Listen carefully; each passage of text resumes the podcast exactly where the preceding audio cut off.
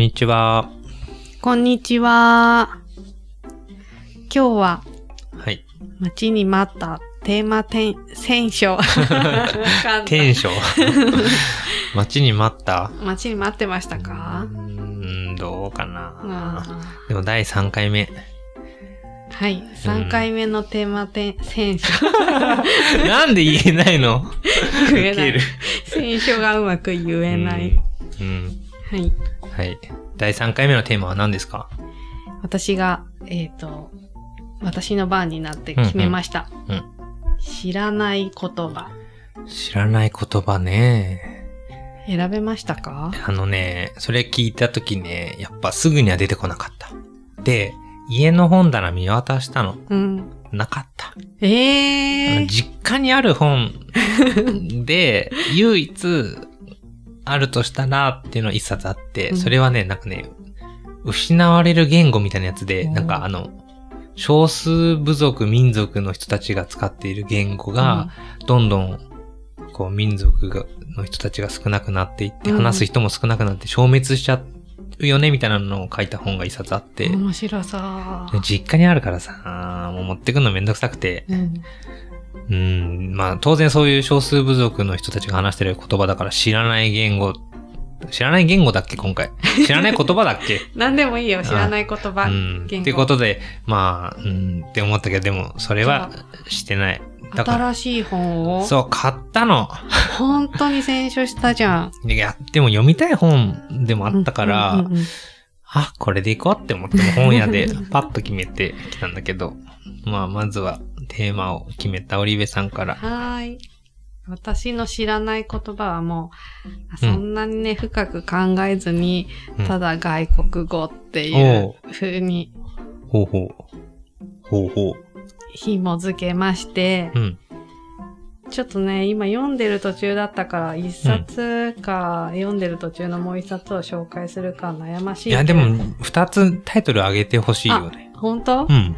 一冊、あ、えっとね、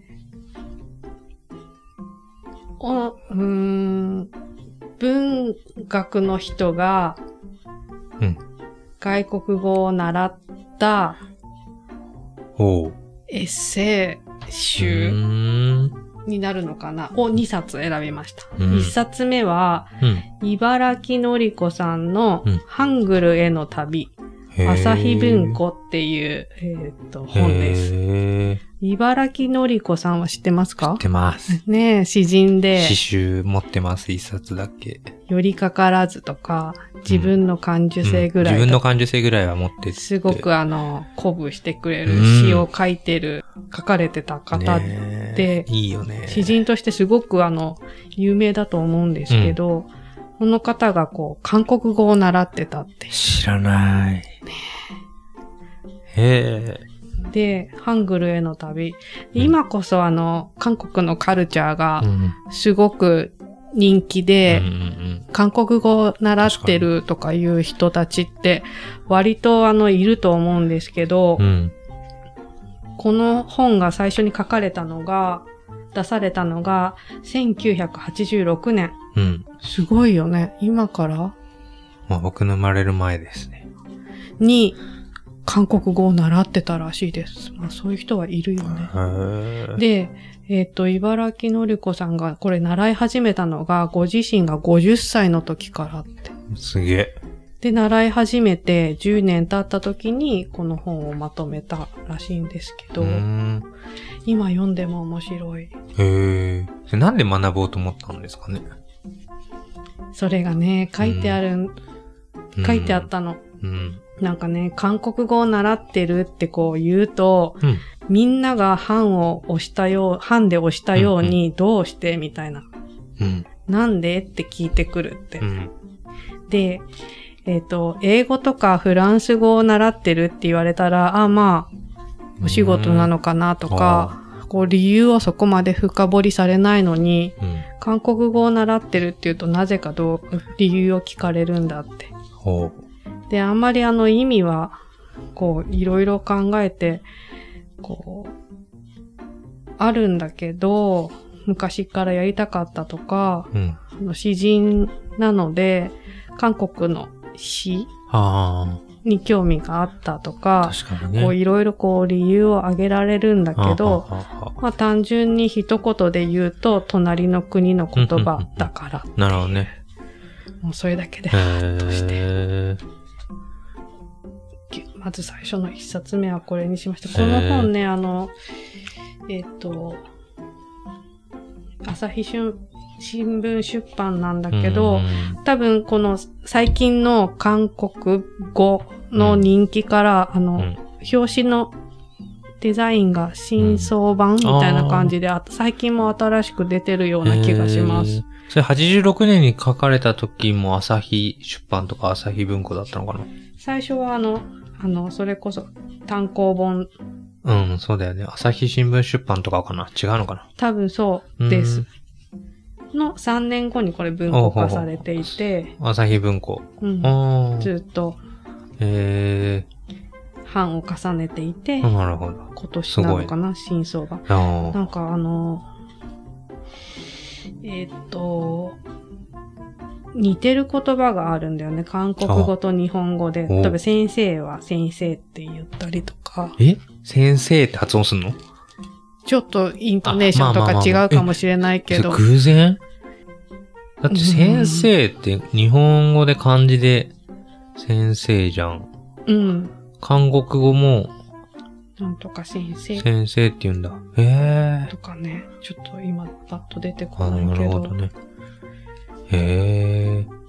とか、あの、韓国語は、漢字も使うんんだけど漢字はやっぱり中国由来に、まあうん日本もそうだと思うんだけど、うんで、自国の文字、書き文字を作りたくって。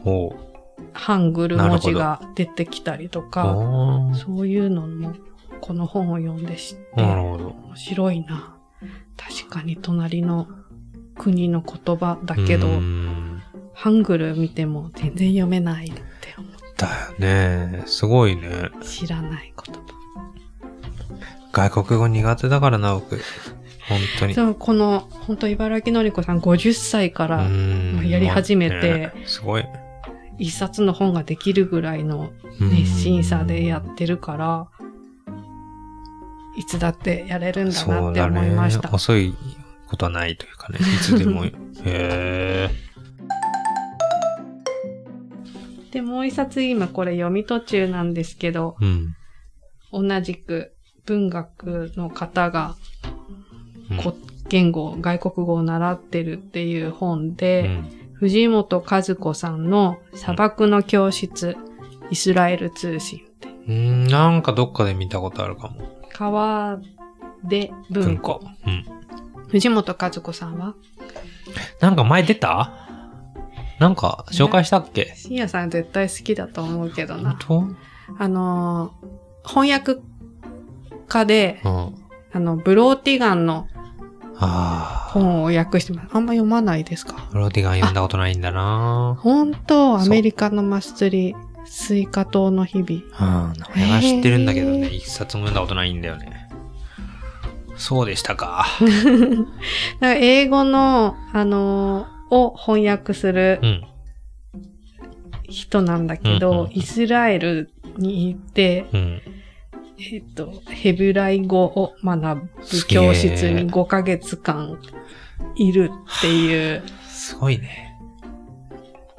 だから、あの、周りの人は、うん。あの、ユダヤ人だったりとか、その、イスラエルの言葉を学ぼうとしてる人たちに、まあ、いろんな理由があって、あの、の、いるんですけど、やっぱりここでも、藤本和子さんも、うん。なんでヘブライ語を学ぶの？なんてことを聞かれていて、うん。なぜか英語、フランス語、ヨーロッパの言葉を習うならば、うんそんなに深掘りされないのに、うんさっきの韓国語もそうだし、ヘブライ語もそうだけど、はいはいどうしてっていうそこのところを、あの、尋ねられるって。そっかそっか。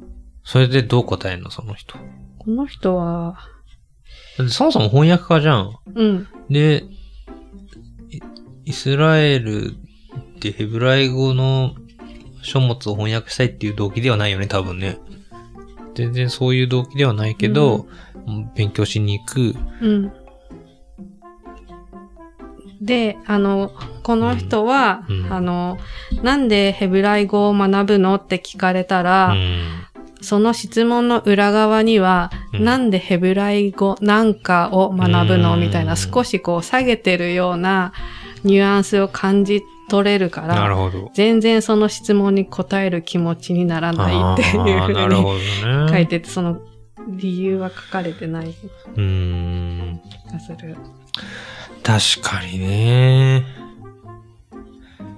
まあ、英語勉強してるんですとか、確かにさっきの茨城のりこさんもそうだけど、うん。英語勉強してますって言ってなんでって聞き返す人ってそう、そん、確かに少ないかもね。ヘブライ語とかハングルだとなんでって聞くんじゃない？やっぱそれは正しいんじゃない？その著者の持ってる感覚は。まあ、うん。まあ、全てが全てそうかと言われるとちょっと若干保留したくもなるよね。うんつまり、なんか、興味あるの？みたいな、その、うもうちょっと、ちょっとフランクな気持ちでね。あとあの、いいずれもちょっとあの、昔の、この本、あの、うん藤本和子さん砂漠の教室は、うん1978年に書かれているから、うん。78? うん、1978年にお書かれているあ、ので、だいぶ昔そうなんです。すごい復刊、ついに復刊って帯に書いてあるんだけど、そうですか。あの、今よりもうん。40年とか前に、そういうあの、英語じゃない言語を学んでいるっていうのは、お今と少しまたちょっと空気確かが違うに違うかもね。かもしれない。そっかそっか。今はだいぶ海外の文化とかはいろいろ入ってきて、親しむいろいろなものがあるから、あれだけど、当時70年代はだいぶ想像するしかないけど、違うんだろうね。そこで聞き返されるなんでは多分今の僕らが想像するなんでよりかは多分またちょっと違うんだろうな。でもなんか二人ともそのうん。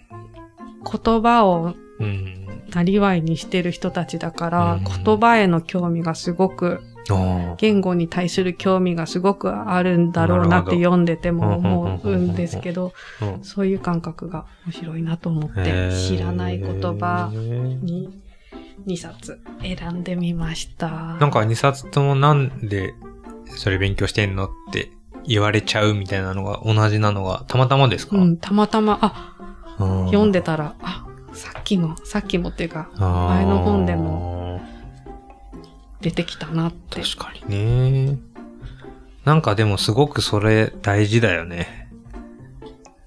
何かしてますっていう時になんでしてんのってき問われ返される時にちょっと戸惑うってすごくわかる。純粋ね、なんで大学院行きたいのそうってすごく聞かれるんだよ。やっぱこれい表明するときにね。で、特にね、その研究したいって思ってるテーマは図書館の経営、特に専門図書館の経営とかって考えてたときにさ、図書館作りたいのとか言われちゃうの。全然そんなつもりないんだけど、やっぱそう思われて、なんでってやっぱ聞かれて、いや、なんでって、うん、いや、知りたいから勉強するんだけど、っていう。ねその今の2冊の著者も単純にただ知りたいうん。っていうところで始めているようなところも大きいよね、多分ね。だから、なんでって聞かれちゃうと困っちゃうし、ちょっと、いろいろ勘ぐっちゃうみたいなのはわかるし。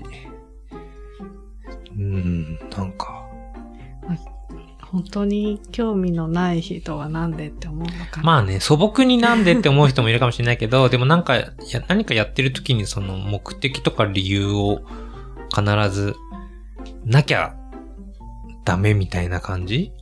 目的に向かって何かやってなきゃっていう感覚はね、そうですね。最近読んだ新書にもあ書いてあったので、あの、抵抗していくべきだと思いますよ、僕は。そういう目的意識。そうですね。うんなんで山に登るの？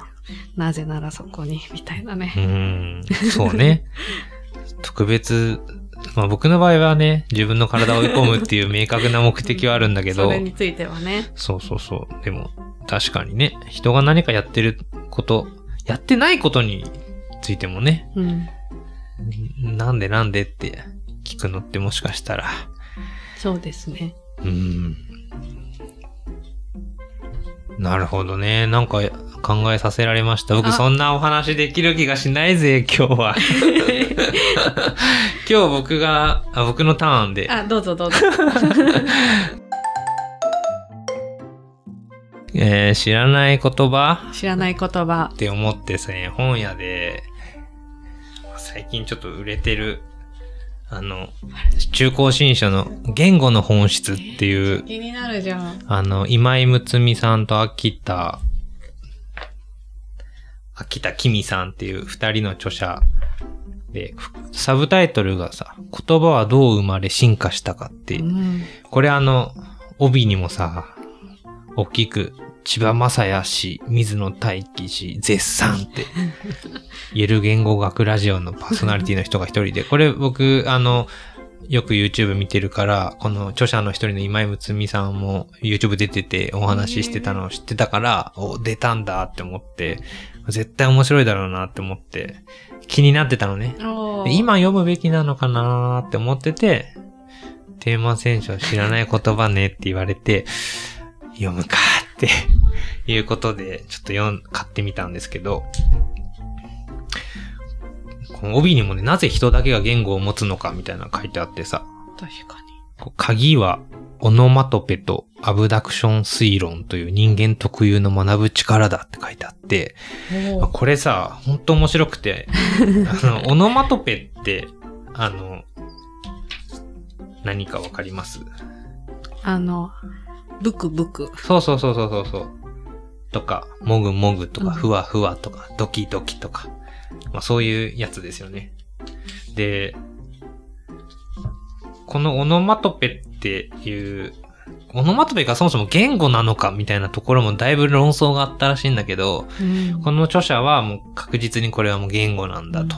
とても大事なんだということを言っていて、で、この本はね、赤ん坊が言葉をこう覚えていくで話すようになる過程でオノマトペっていう言語がものすごい重要な役割を果たすということを言ってたりする話なんですよで、オノマトペってあんまり考えたことなかったんだけど、全世界あるんですよ。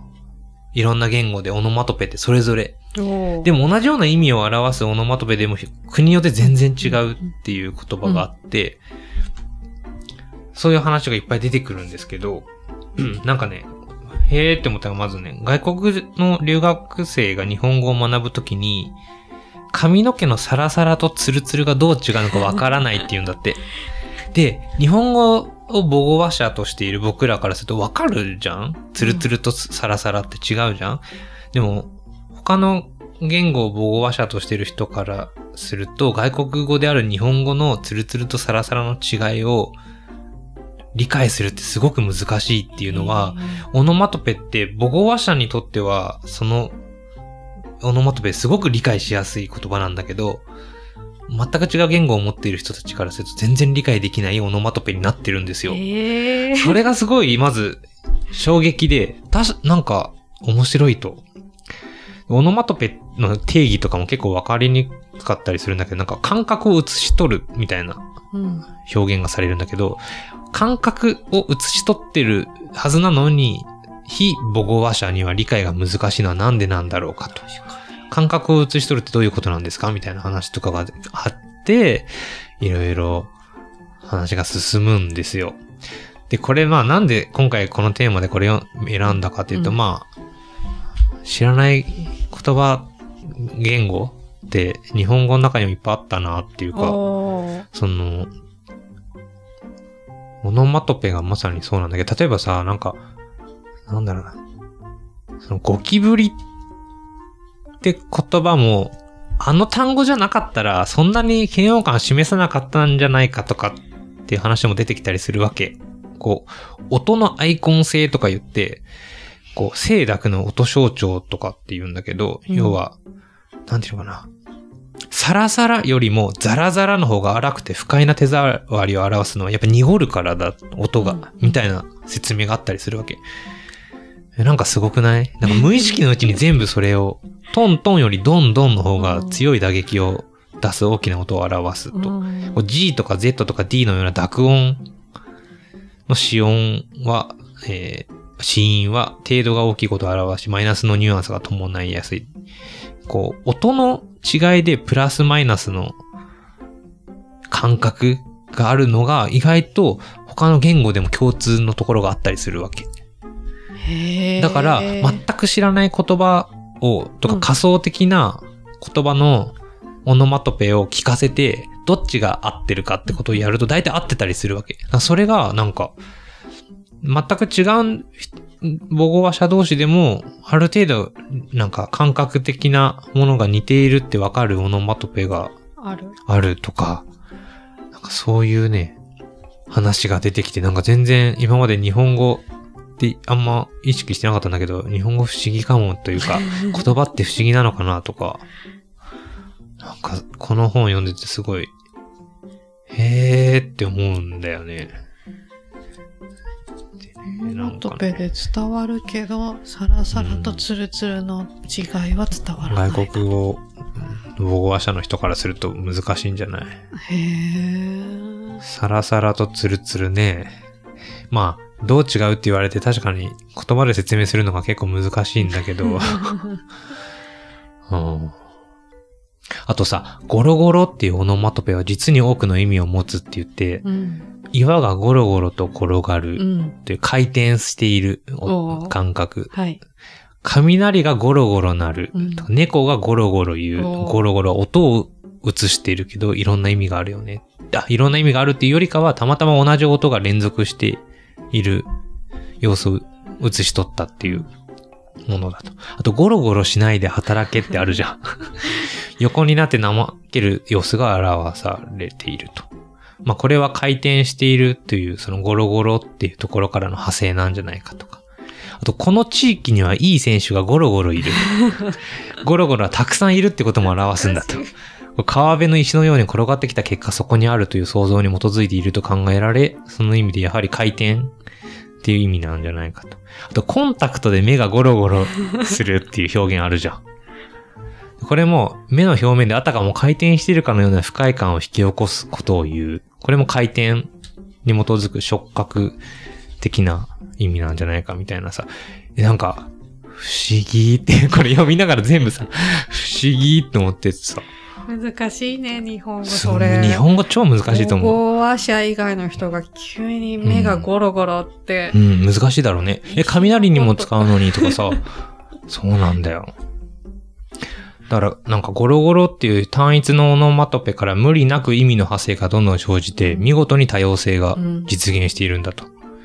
だから、用いるオノマトペの数が少なくて、いろんなこと、表現を表さ、表すことができる、なんか経済性につながるみたいなことも書いてあって。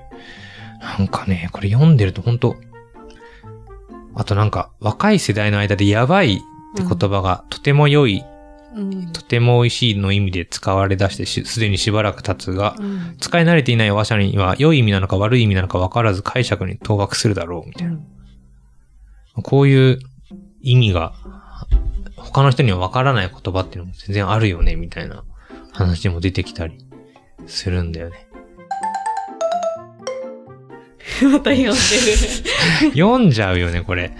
これね、なんかすごいんだよ、本当に。これあの、僕も YouTube でよく知ったんだけどさ、ガバガーイ問題っていう有名え？な、ガバガーイ問題っていう有名なのがあって、クワインっていうアメリカの哲学者が言った、あの、論理的解決が不可能な問題として提唱されて、その出した例が、に倣ってガバガーイ問題って言うんだけど、これ何かっていうと、全く知らない言語を話す原住民が野原を飛び跳ねていくウサギの方を指さしてガバガーイと叫んだと。で、この時のガバガーイの意味は何かと。で、私たちは直感的にウサギのことなんじゃないかと思うんだけど、原住民は野原を駆け抜ける小動物を指してガバガーイと言ったのかもしれないし、白いふわふわした毛に覆われた動物を指して言ってるのかもしれないし、白い毛自体を指して言ってるのかもしれないし、うさぎの肉って意味だったのかもしれないと。いうことで、こう、一つの指示対象から一般化できる内容が無限にあるから、全く知らない人たちからすると、それが何を指さしてるかって全くわかんない、うん特定できないんだってことを言ってるんだよね。なんかこのガバガイ問題とかもすごい取り上げていて、子供が言語習得する過程で、そのガバガイ問題をこうどう解決していくのかみたいな。大人がね、何かはって言った時に、それを何に意味してるのかっていうのを、わからないながらもちゃんと正しく使えるように習得していくっ。ていうのが子供赤ん坊がものすごい知能というかさ、で、身につけていくわけですよ。で、子供のまち、覚え間違い事例っていうのがすごく研究に役立つらしくて、いろんな事例が載ってるんだよね。あー、あとなんかさ、ちょっとも、また違う話になっちゃうんだけど、オノマトペの意元の意味がわからないほどになってしまう場合もあるってこと、最近の例で言えばパオンっていう。もともとは象の鳴き声の擬音語だと。はいだけどさ、これってピエンのうん。もっと強い意味でパオンっていうわけじゃん。はい。うんうんパオン、ここではパオンとはそのような声を出して泣きたくなるほど悲しいという意味であり、実際には声を出していなくても良いみたいな。なんか、すごくない？これ。なんかそんなのも出てきたりするんだよね。っていう話とかね。ああ、その、そのさっき言ったガバガイ問題で子供たちがね、覚えていくときに、そのバナナの色が黄色で消防車の色が赤って言える赤ん坊はいるけど、赤とか黄色の意味を知っていると言えるかっていう問題が突きつけられてきていて、はい。例えば、いろんな積み木が、色が付された積み木がある中で赤い、赤い積み木取ってきてって言われても、やっぱ正しく取ることができない赤ん坊がいるのはそういうことなんだとうんうんうん。いうことを言っていて、可愛い、一般化の誤りっていうことで、可愛い事例っていうことで、トイレから出たい時に、あちえちえって、あ、開けてがちょっとなまって、あちえちえって言うんだって。で、お菓子の袋開ける時もあちえちえって言うんだけど、みかんを食べたい時もあちえちえって言うんだって。すごい便利な言葉だなって著者は言ってて、開けるっていう言葉にみかんを食べるとき、皮を剥くっていう時にもそれを使うこととか、あと湯船に入ることとかうん。の場面でね、湯船に入ることも湯船から出ることも入るって表現するんだって。へえ。湯船から出たい時も入るってお願いしてくるんだって。だから何かをまたいで移動する行動すべて入るとくくっているような気がしますってなるほどだ子供からするとさ、その言葉のね、正確な意味ってわかんないからね。うん初めて聞いた言葉でその時そういうことをやってたら、そう取るよね。っていうこととか、あと、ポイするって言葉ポイするって言葉もね、あの、まあ、大抵捨てるとか、あるんだけど、その、ボールを投げっこしてたりしているときに、その、ボールを投げてって意味で、親がポイしてって言うとね、そのボールゴミ箱に捨てに行っちゃったなんて、めっちゃ可愛くない？そう。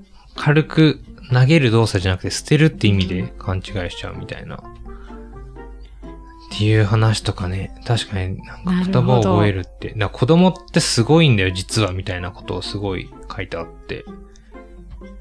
いやー、なかなか、すごいよね。練乳のことをさ、いちごの醤油って言ったりするんだって、かわいいよね。かけるもので。そうそうそうそうそうそう。あと、ボールを蹴るの蹴るっていうのをさ、足で投げるとか言ったりするんだって。あでもそうだよね。ーでもなんか持ってる知識をすごくこう、うんうんうんくっつけて伝えようとしてる。そうそう。すごいですね。そうなんだよ。なんかこれ読んでてすごい面白いなって思って、なんか日本語まだまだ知らない不思議がいっぱいあるんだな改めて普通に使ってたけど、そうなの。知らない言葉だった。そうそう。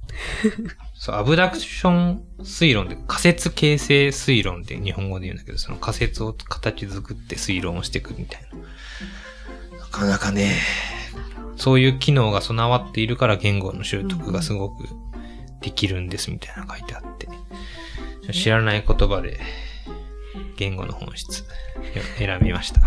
外国語習うときもそうやって仮説、なんだっけ、なんとかなんとかでやってきたら、あ終わっていくのかな？ーてか、それこそさ、あんまり勉強しないでも、ね、他の国のに行って、いきなりそのコミュニケーションに入るときってそうなるよね。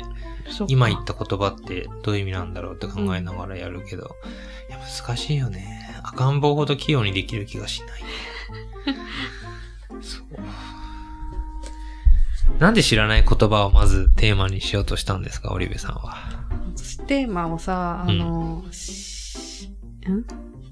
言葉遊びなんて言うんだっけ？しりとり？しりとり。えー、それ思い出せなかったのマジか。すげえな。しりとりでテーマ決めてこうって思って、前回が立ち話だったから、あー。し、し、知らない言葉って出てきたんです。そうい、そうだったのか。なんかすぐに、深い意味はないね、です。すぐ提案来た気がだして。から次はバーだね。難しくない？バー？バーって難しいね。濁ったよ。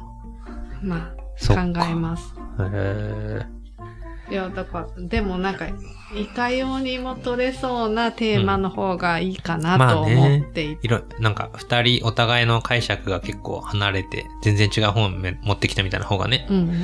確かに面白いし、選びやすいかもね。幅があるからね。ねいやどうでしたか？いや、私ちゃんとあの本屋さんとか行って、ー、うん。棚見てこう選んでやりたいけどあ、まだやっぱちょっとそこまでできなくって、自分の本棚、それこそ本棚とか、今読みたかった本は何だったっけなとかうん。いうところから選んじゃうのが、なんだかなと思いますが、でもこれやり続けてると多分絶対ね、あの自分が読みたいと思った、思ってる本にもないし、今まで読んだ本にもないっていうテーマが絶対出てくるから、もうそれは図書館とか本屋行かざるを得なくなる日が来ると思うんだよね。そうなんですね。僕はあの、ね、今は2ヶ月に一度ビブリオバトルっていうものに出てて、強制的に何かの一つのテーマに基づいて、うんうん本を紹介しなくちゃいけないっていう謎の習慣が始まってるんだけど、それもうまさにそうなってて、あ、そうなんですね。もうね、大過去に読んだ本とか、自分の知識の中からでは出てこない。もう何回か経験してて、これは探さなければいけないってなって、頑張って探して読んでってやってるんで、やっぱ何回かやってるとね、絶対自分のキャパ超えてくるから、いいと思います、これは。じゃあ、うん、続けていきまトしょうレーニング。トレーニングになるかな。ね。はい。っていうことで、第3回、テーマ選手、うん。面白かったです。面白かったです。はい。はい。じゃあ、今日はこんな感じで、ありがとうございました。ありがとうございました。